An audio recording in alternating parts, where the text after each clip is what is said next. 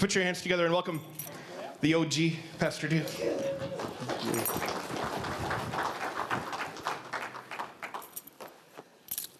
I don't know what OG stands for. Oh God, maybe, I don't know. See, you turned to the book of Revelation, didn't you? Um, we're going to talk today about suppression. You know, a cough suppressant is something you take to hold cough down. It puts something down. This is what suppress means.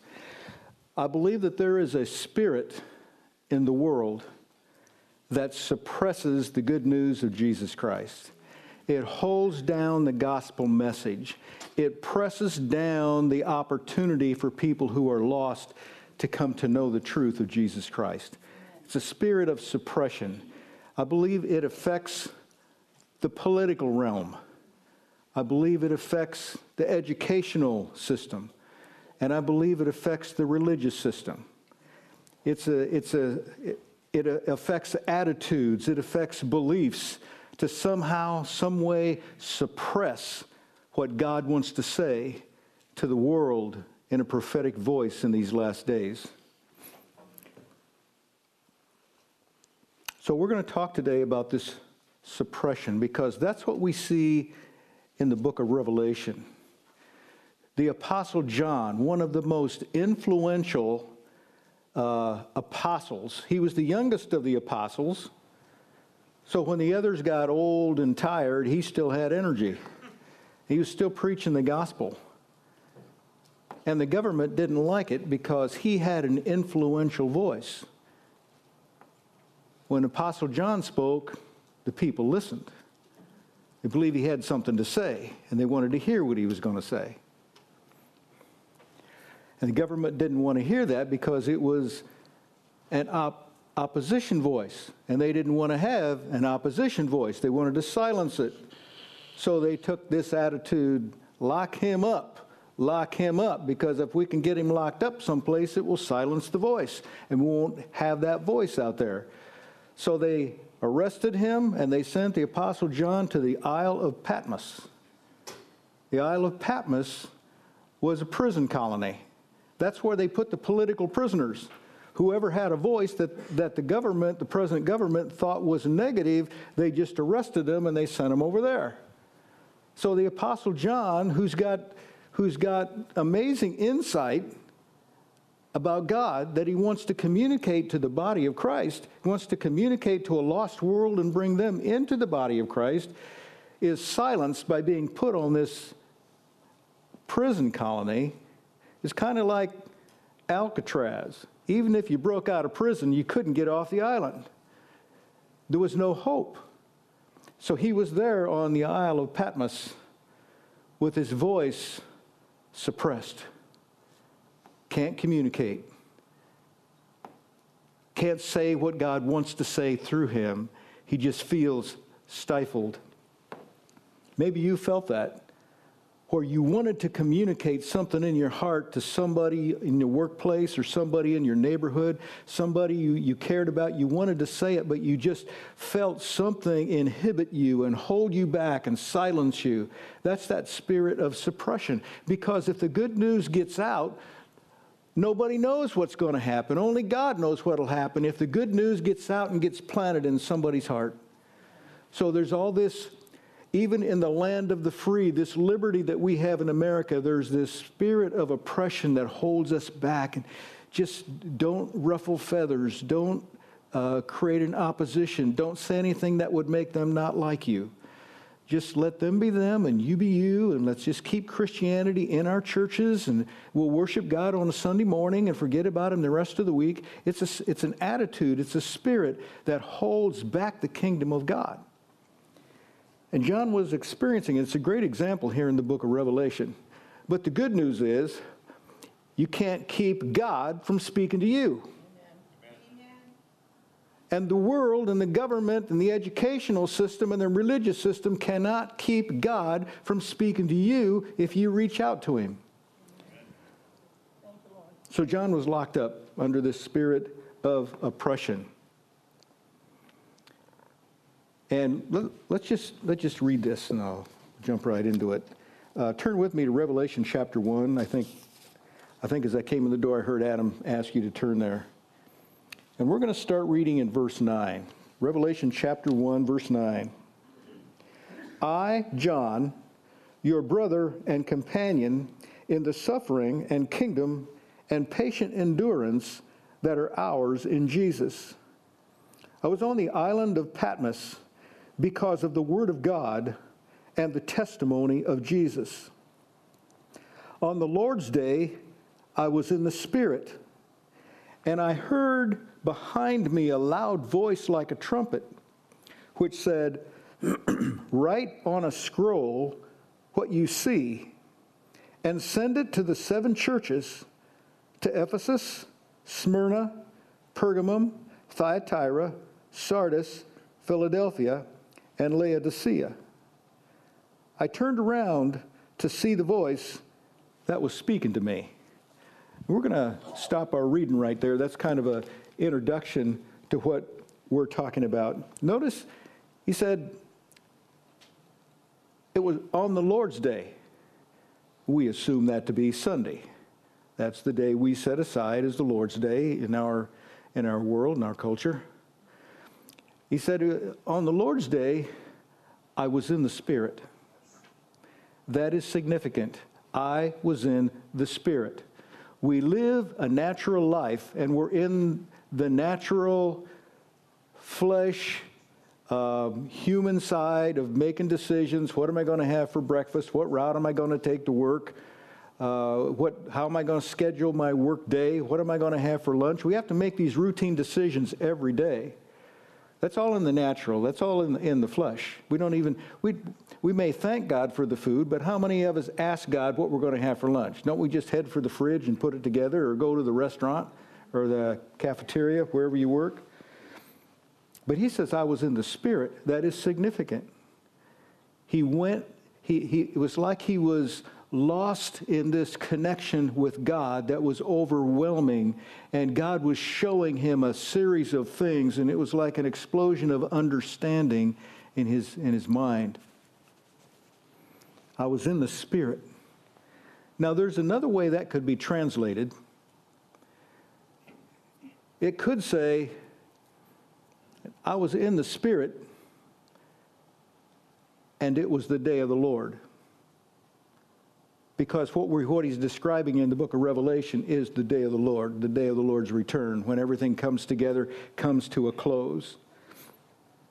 So, in verse 19 of chapter 1, it says this Write, therefore, this is the, the, the, thunderous voice behind him. Write, therefore, what you have seen, what is now, and what will take place later. This is the table of contents to the book of Revelation. This is the outline that he uses. I want you to write down what you have seen. I want you to write down what is now. And I want you to write down what is yet to be in the future. Three different sections. Write it all down. And I'm so thankful he obeyed, aren't you? Because now we have the book of Revelation that gives us insight that in a lot of ways confuses us and in a lot of ways reveals the, the, the truth and the power of God to our lives. And I want us as believers to walk in the Spirit. I want us to be in such a place that God's Spirit can speak to us at any time. I got this problem on my job. Lord, how do I solve this problem? What strategy can I take? What should I do to help this person, this situation? How can I do that? And as we ask God those things, I, ought I believe God ought to be dropping those thoughts in our minds. Amen. That's walking in the spirit, not in the natural. Yeah, we go to school and we get educated on how to do certain things, but there's a, an element of wisdom we have to have with that knowledge. And I believe God gives wisdom to know how to apply what we know already. So write it down, and, and it's three categories. So let's look at these three categories one at a time. And what we're what we're doing here is we're summarizing the book of Revelation. This is what God can do, even in the middle of your suppression. when Satan wants to hold us down, God can still reveal himself. So here's the first category write what you have seen. For the sake of time, I don't have time to, to read all these scriptures, but I want to summarize it. So in verses 12 through 16 of chapter 1, what he had just seen was a revelation of the glorified Christ. He says, I saw, I saw in my, in, when I was in the Spirit on the, the Lord's day, I saw seven lampstands. What's a lampstand? A lampstand is what you put a lamp on to hold it up, to elevate it. There's a reason we hang light bulbs from our ceiling and not lay them on the floor. Because if it's on the floor, then everything creates a shadow and it diminishes the light. We hang it up high so it distributes that light all over the room. Amen.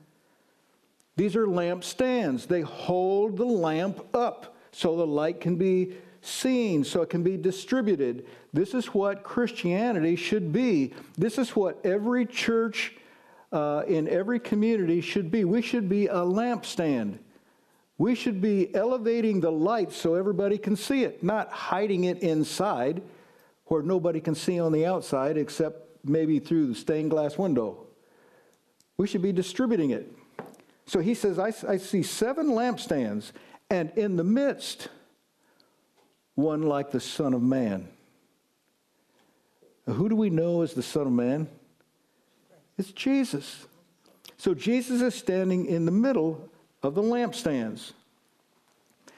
And John sees a description and he writes down what he wrote. And he writes it down by the leading of the Spirit. This is the inspiration of the Spirit we talk about. He saw something and he chose his own words to write down and describe what he saw in this vision the resurrected Christ. And he said, I saw this person, one like the Son of Man, completely clothed from the top to the bottom. Well, aren't we all clothed this morning? Doesn't everybody have some kind of clothes? We have different styles, but aren't we typically covered? Yeah, but this is by the Spirit he's speaking to us. There is something symbolic about him being covered up, about him not being naked, because nakedness in the Bible always represents sin exposed, out in the open, uncovered, no defense. He's completely covered, and then it begins to describe how he was covered and what he looked like. He was wearing a golden vest. Of course, gold is, uh, at that point, it was the most valuable metal. They got some alloys now worth, worth more than that, but wearing gold, a golden vest covering his chest. He had hair white like wool, white as snow. We typically don't think of that about Jesus, do we? We typically think of him, you know, when he went to the cross, he was 33. Now, there's a few people with white hair at 33. But most of us that have white hair this morning, we, we were in our 50s, 60s before that really white became more prominent than the natural color. But here he is with white hair, white as snow. Snow doesn't come down brown or blonde, it comes down white, describing purity. He's got eyes like fire. They see right through you. This is what John's writing that he's describing. His feet was like brass glowing in the furnace. You know, you melt, melt that metal down to create brass, and when you melt it down, it's just shining in there, glowing. He had a voice that roared like a waterfall. How many have ever been to Niagara Falls? If you've been to Niagara Falls, you know you, you always want to go up close. You always want to get as close as you can, watch that water come over, or go down underneath and watch it come out over that opening. Doesn't it roar? How does water make noise? It just roars as it's going over that edge and down underneath. The sound carries for a long way. His voice roared like a waterfall. In his right hand, he held seven stars. So we're probably not looking at a physical thing. We're probably looking at a, at a symbolic, figurative thing. Seven stars in his hand. His right hand, not his left, his right hand. Out of his mouth comes a double edged sword, offensive and defensive, coming out of his mouth, representing the words that he speaks. He cuts to the heart. And his face glowed like the blazing sun at noonday. Couldn't hardly look at it. Was so brilliant. This is what John saw. So God told him, or the angel, whoever was speaking to him in that roaring voice, told him to write down the things which you have seen. And he wrote it down. And we have it to look at today. And I don't know about you, but when I read through that, it just gives me a, a few goosebumps. It's a little bit of the magnificence of God. We're getting a glimpse of Him. So they may be able to silence your voice, but they cannot silence God's voice as God reveals what He's really like to us, to us humans. Then He moves from write what you have seen to I want you to write which is now, right now things. And so then that's the second point, write what is now. And this covers chapters two and three. So it starts out with just a couple verses, and now it spreads into two chapters. And what he says here is he says, I want you to take your pen and I want you to write a letter to seven churches. The same seven churches we just read about a little bit ago, uh, earlier. The seven, same seven churches in the same sequence. This one first, this one last. So God's got an order to what he does. He doesn't always tell us what the order is until after the fact. But everything is ordered. I believe everything in your life is ordered. Oh, there may be some disorder in your life, but I believe God's ordering the things in your life. And sometimes negative things happen that you think are out of order because that has to fill the gap for there to be order in everything else. In other words, sometimes we have to learn lessons the hard way. How many here have to learn lessons the hard way? Seems to be my pattern. I'm not an easy learner. So, seven churches. He writes to the first church, the church at Ephesus. Ephesus was a major church. Some uh, Bible scholars believe there were many as, as many as 20,000 people in the church at Ephesus. There wasn't any facility, any building, any coliseum where they could put 20,000 people all at the same time at that point in Ephesus. So the church had to be divided up into segments, into small, smaller groups for there to be any kind of an assembly. I believe that each of these seven churches represents a different period in church history. Now, I know a lot of you don't have any interest in history at all, but if you don't understand the history of how we got here, you don't value what we have when we're here. Amen. Good word. So, the history of the United States gives us real insight as to why we're in the situation we are today, why we're the kind of people we are, why we're the culture that we are. And the history of the church going back 2,000 years also gives us a pattern, an orderly system of how the church has grown from the early days to where it is today. I believe each of these churches represents a church period. I believe that the church at Ephesus represents the apostolic period where those 12 apostles that, uh, or 11 actually, once Judas hanged himself, 11 disciples that Jesus hand trained for three years and launched them out, and he told them to go out into all the world and preach the gospel. They were the apostles. That lasted for a generation.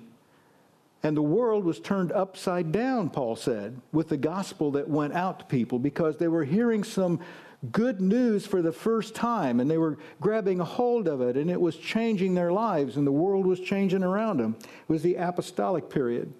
But in that letter to the church in the apostolic period, he says, I do have something against you. You're doing the right thing, but you've left your first love. We all have to pay attention and ask ourselves could he be saying that to us? Are we doing what we did before? We're doing all the right things, but we've left our first love? Could there have been a time in our life when we were so passionate in love with Jesus, we would have sacrificed anything, gone anywhere, done anything for Him, and now we're settled into our American routine? our Western lifestyle, and we've left our first love. What he says to that church is, I want you to repent and go back and did what you did at the first. Go back and redo those things. If you were more involved in prayer then than you are now, go back and get into prayer again. If you were much more active serving and investing in other people's lives back then than you are now, go back and do what you did then. That's the only way to reinvigorate that spiritual walk that you have. Go back to your first love. And then he goes on to the second church, the church at Smyrna.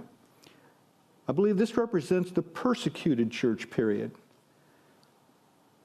Because the church went through a period of years where it was intensely persecuted.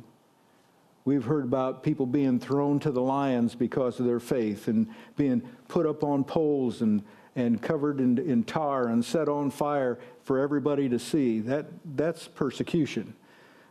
We don't know what persecution is here in America. We, we think it's persecution when somebody snickers at us or steals our can of pop because we're Christians and they want to make fun of us. We don't know what persecution is, though they knew. During the persecuted period, you know, you know what Jesus said to the church? Do not be afraid to suffer. There's a reward for obedience. There's a reward for holding on to your faith. There's a reward for staying faithful. Don't be afraid to suffer some things. Then he goes to the third church, the church at Pergamus or Pergamum. This represents the next stage in the church development. It's what we call the imperial church. This is where Constantine had that vision, that revelation in the sky to, to, to go forth in the name of Jesus, conquer in Jesus' name. And after he won the battle, he recognized it was Jesus that had set it up, so he made Christianity the official religion of the empire. And everybody was required to convert to Christianity. Sounds like a wonderful thing. And it probably was wonderful in its beginning, certainly was for Constantine. But you know, you can, you can have a genuine relationship with God that changes your family, and all your kids go haywire. One, you're only one generation away from losing that, that faith filled walk that you have. So just because the next generation didn't stay faithful doesn't mean Constantine didn't have a revelation from God. I believe he had one. I believe there were other people that had insight. God was speaking to them. He's always been speaking to people individually. The problem with the imperial church is when they required people to become members of the church and be baptized into the church. Uh, they had to do that before they could have any government office, before they could have any kind of influence, before they could be successful in owning land or anything. They had to be a part of the church. And it, it, it, it influenced people to get baptized into the church without any faith.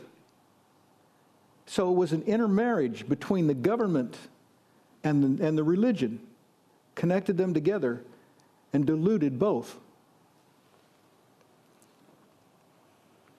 Then, the, then he goes on and he writes to the church at Thyatira. The church of Thyatira, if you read in the language, if you look at the terminology in this letter, he's writing uh, about the, the period of church history that represents the medieval period. The, the knights in shining armor, the Renaissance period with an, a, an awakening. Uh, you, can just, you can just see that in the text. The problem with that period of church history is it opened the door to a lot of false teaching. And back then, there was only one church, and a lot of false teaching that compromised and allowed people to go on with their sin as long as they came and said some prayers and donated some money uh, for, for the new basilica we're trying to build. As long as you did some action, we'll give you this tolerance that will forgive your sin. Then moves from that into the next church, the church at Sardis. I believe the church at Sardis represents the period of church history we know as the Reformation period. It was when a few people, we typically recognize Martin Luther. He was one of those leaders, there were many others. He took this list of 95 theses, 95 things we think are wrong with the church. These are things we believe. Nailed that list to the door of the church at Wittenberg, where he was a, a Catholic priest over.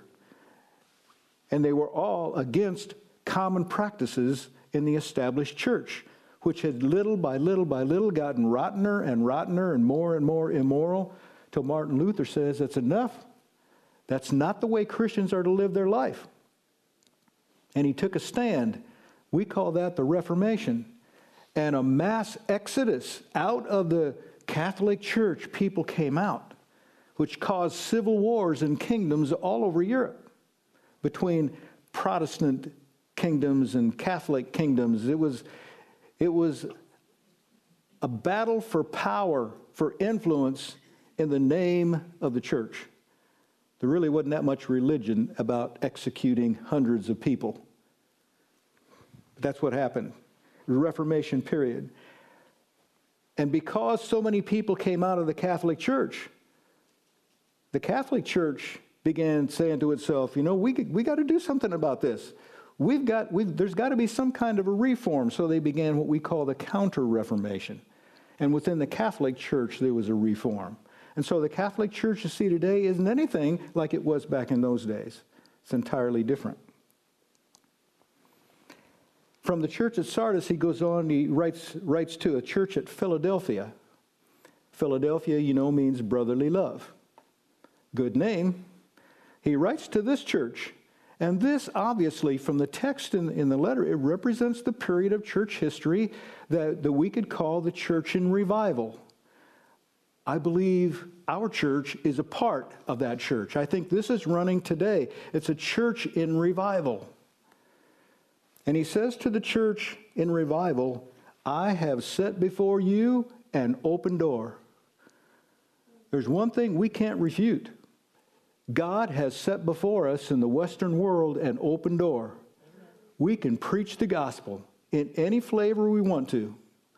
There's some places we can't take it, like public schools, but any kid asks you a question, yes, you can. You can respond to any question they ask. If you're, if you're right now in a public school, it's good for you to know that. You can ask your teacher anything, and they have the freedom to respond to your question. He said, I've set before you an open door. I believe we live in a day and age where we have an open door before us that won't always be open. Amen. And I think we Christians have to take this seriously yes. and ask of ourselves, what do we do with this open door? And then the next letter he writes is to the church at Laodicea. And obviously, in the context, it's representing an apostate church, which creates a problem for us looking at a sequence because Jesus is going to come back for a glorified church, not a dead, emaciated church. So, how do we go from a church in revival to a dead church as the church of Laodicea? I think the solution to that is these two final churches run parallel. There's a church in revival, and right across the street, there's a church deader than a doornail. Got all kinds of system, it's got all, all kinds of uh, doctrine down in print, so they can't go wrong. But they deny the power thereof, and nobody's lives are being changed. It's a, the, the church at Laodicea is a church that compromises to make people happy. Whatever you want to do is okay. I know the Bible says this, but you know, this is, this is modern day. That was old fashioned. So it's okay if you live like that. It's okay if you do these things. It's a church that tries to make people happy, but it doesn't stir people up. So we got seven seven periods of church history all outlined here in this little package of these seven uh, these letters to the seven churches and, and as I read that, I get this uh, majestic picture of God and what the church is. God's move is for ordinary sinful people like you and I who have made a mess of our lives, and through the Holy Spirit, He brings enlightenment, and we rise up and we become what we need to be. Amen. And we become the church of Jesus Christ that's a, that, that's a light up on a hill and there should be seven churches in every town or more that are a lampstand, proclaiming the good news. Some are going to use country music on Sunday morning. Others are going to use contemporary. Somebody else is going to use 200 year old songs. And somebody else doesn't sing at all. And we all get to decide where I want to go and worship and be a part of the lampstand God's placed in my community. Now, a couple things in common with all these churches down through history uh, it's the same gospel. The gospel hadn't changed. How it's proclaimed can be changed. We can package it in different ways. We can make it teaching, we can make it inspirational, we can drive it home with an evangelist, but it's the same gospel. Without the shedding of blood, there is no forgiveness of sins. Jesus Christ shed his blood so that we could be redeemed. Somebody say, Amen. amen. It's the same Holy Spirit. All down through church history, the same Spirit that fell on the day of Pentecost has been visiting people privately. Not a big mass thing because the church wouldn't tolerate it. It was a spirit of oppression, suppression.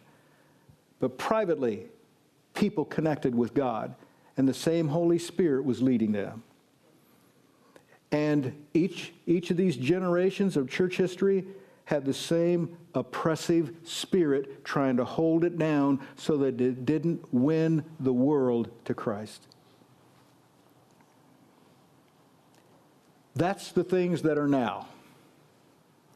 You can't, they can hold you down, but they can't hold down the revelation God wants to give us. If we press into God, He'll give us this revealing. He'll give us the insight. He'll show us like He did the Apostle John. John may have felt like he was suppressed and hopeless and it was the end of his ministry, but God was giving him a whole new glimpse of God and His majesty. So then we go into the third part, which now covers a huge span of the book of Revelation from chapter 4 all the way to chapter 22. These are the things that shall be hereafter. These are the future things that are yet ahead. In the book of Revelation, he's got a series of seven sevens. God is an orderly God. There's not a bunch of sevens and one six, there's sevens. God knows what he's doing, he's got a plan in place. First is a, a, a series, uh, maybe not first in order, but he gives us a series of uh, three seven judgments. The first is a scroll. You know what a scroll is? It's a book before they had binding. They would take a, a big sheet of paper and they would begin to write. And they would handwrite because they didn't have printing presses or computers. So I had to handwrite that whole letter, big, long thing. And then when they got done writing it, they would roll it up. You could have multiple pages and roll it up in a scroll. And then the loose edge, they would take a candle and drip soft wax on the edge of the loose edge of that document. And then they have a ring with a pattern in it that, that was symbolic. It was uh, uh, how they would sign it, how they would authorize it. And they would take that ring and press it into the soft wax, let it set up, and then take it out. That paper was sealed. You could not get in and find out what's on the inside without breaking the seal. This scroll had seven seals on it. But nobody knew what was on the inside. There was something powerful on the inside, but nobody could access it because there was nobody worthy to get in. And John began to weep. He just felt something in the, in the spirit. He felt something emotional draining from him because he couldn't get in, and nobody was worthy to get in. And then somebody said, Look, here's the lamb. And Jesus steps into the picture. Amen. And everybody's tears dried up because here is the one who is worthy yes. to open the seals. And he goes over to the first seal and he breaks it, peels it back. And when he does, out is poured a judgment upon the earth. And then he pours out, then breaks open the second seal, and another judgment is poured out on the earth. And then he opens the third seal, and another judgment is poured out. And he goes down through all these seven seals, and each one, as it's opened, another judgment is poured out on the earth, and the world gets to be a miserable place because they rejected God. Now, he doesn't wait till the first seal has been spilled out and then open the second. It's still spilling out when he opens the second, and it begins to spill out and the first and the second are still in effect on the earth when he opens the third. So this is an increasing judgment. The world is getting increasingly bad. And when he opens the seventh seal, out comes seven trumpets. An angel has a trumpet, and as each angel sounds the trumpet, another judgment comes out. One, two, three, four, five, six, seven judgments come out. And out of, out of the seventh trumpet, more angels come out that are carrying bowls or some kind of containers. King James says vials, some kind of container that's got another judgment in it. And one at a time, they all pour their judgments out. Seven judgments, three sets. That's 21 judgments. And they all increase. It gets worse and worse each time. Because God's wrath, which is right now being suppressed, is not going to be suppressed anymore. And God begins to pour it out because of the world's rejection. And in the process of those judgments coming out, this influential man rises up. Powerful man, persuasive man, able to rally people together and come up with compromises and build relationships and he puts together a global empire, and all these independent countries now are all going to find some way to, instead of spending all their money defending themselves against one another, let's just find a way to live peacefully together. Doesn't that sound like an idealistic dream? Let's, let's not worry about military. Let's just worry about building relationships, and we'll have one global economy. Everything will be fine for everybody. Sounds so idealistic, but we've never been able to achieve it or even come close to it. This guy pulls it off. He gets everybody's trust and he forms alliances. He takes over a global military. He builds an army of 200 million soldiers. Now, what's the population of the United States? What did we say last week? 300 and some million? 320 million. Here's 200 million army. It's Two thirds of the United States. That's a big army. Speak different languages to get them all together on one common cause. He also controls the economy. It says that he requires everyone to take a mark on their hand or their forehead which is a counterfeit of what the Jews had to do, where they would require to, uh, to, to uh, wrap the, uh, the Word of God, the Torah, around their wrist and put it on their hand or around their forehead. Put it on their forehead and strap it on. It was a counterfeit of that. Everything Satan does is a counterfeit. So the Antichrist requires that. And you can't buy or sell without having that mark. I can see how we're getting there. And then he's got so much influence, he's able to bring peace between Israel and the Arab nations around it. Till the Arab nations agree to permit Israel to build a temple on the Holy Mount. And there is space enough right there to do that without tearing anything down, right beside the Mosque of Omar. They could put this up. But of course, they wouldn't dare start now. This guy's got influence. He's a peacemaker. And when they finally get the temple constructed, it takes them three and a half years to do that. When they get this temple finally constructed, this world leader that we call the Antichrist or the counter Christ, he's a, he's, he's a counterfeit of everything Jesus is. He goes into the temple, he goes to the holy place, he sits down and proclaims himself to be God.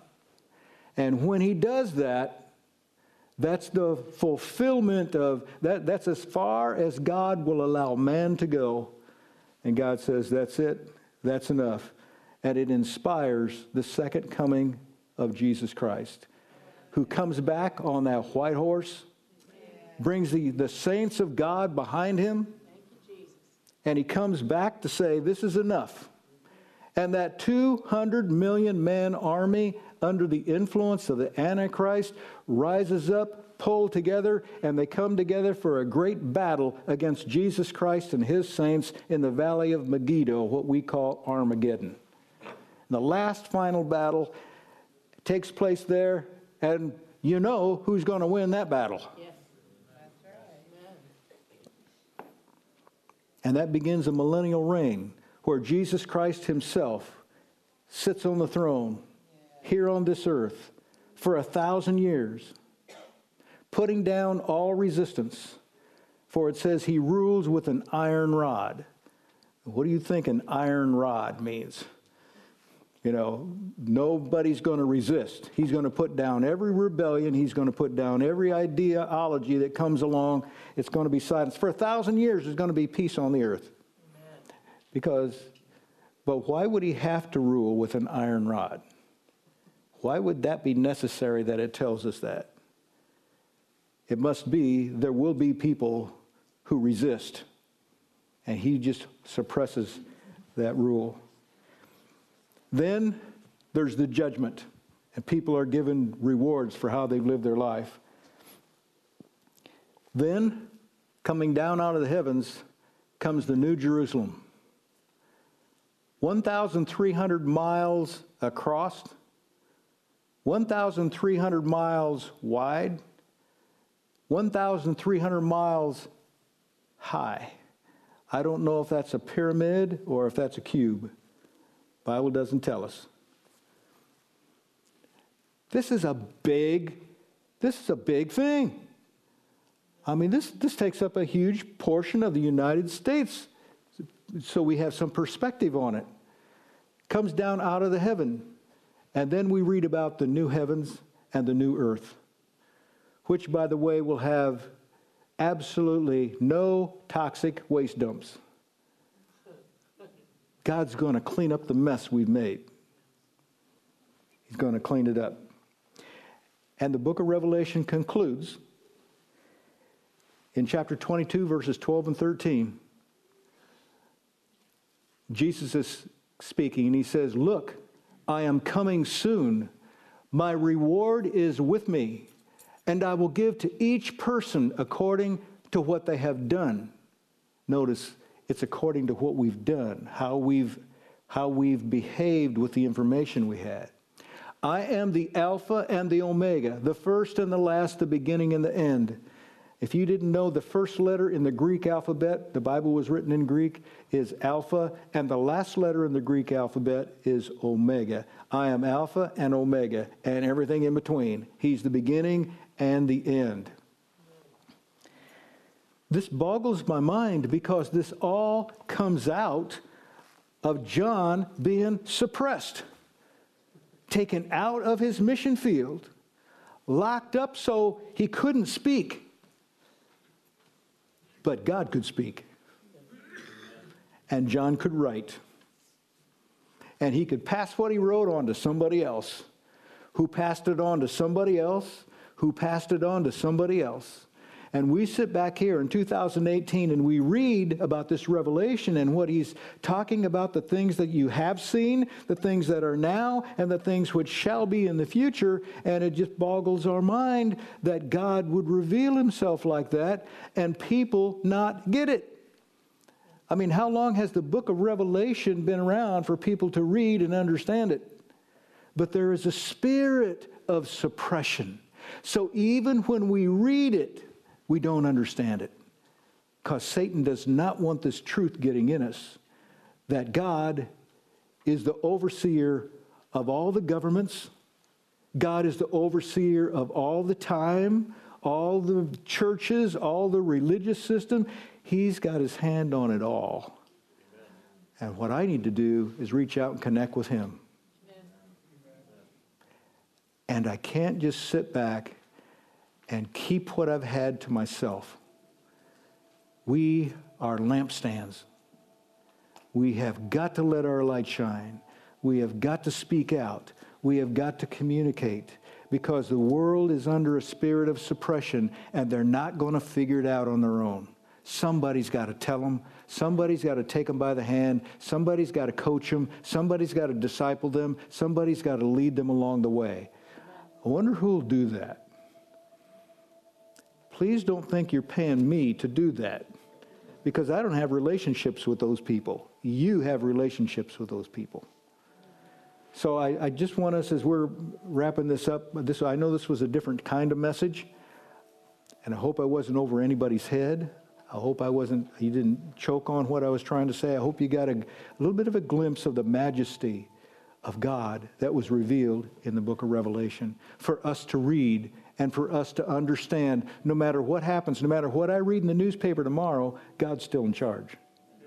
He knows what he's doing. Let's stand together.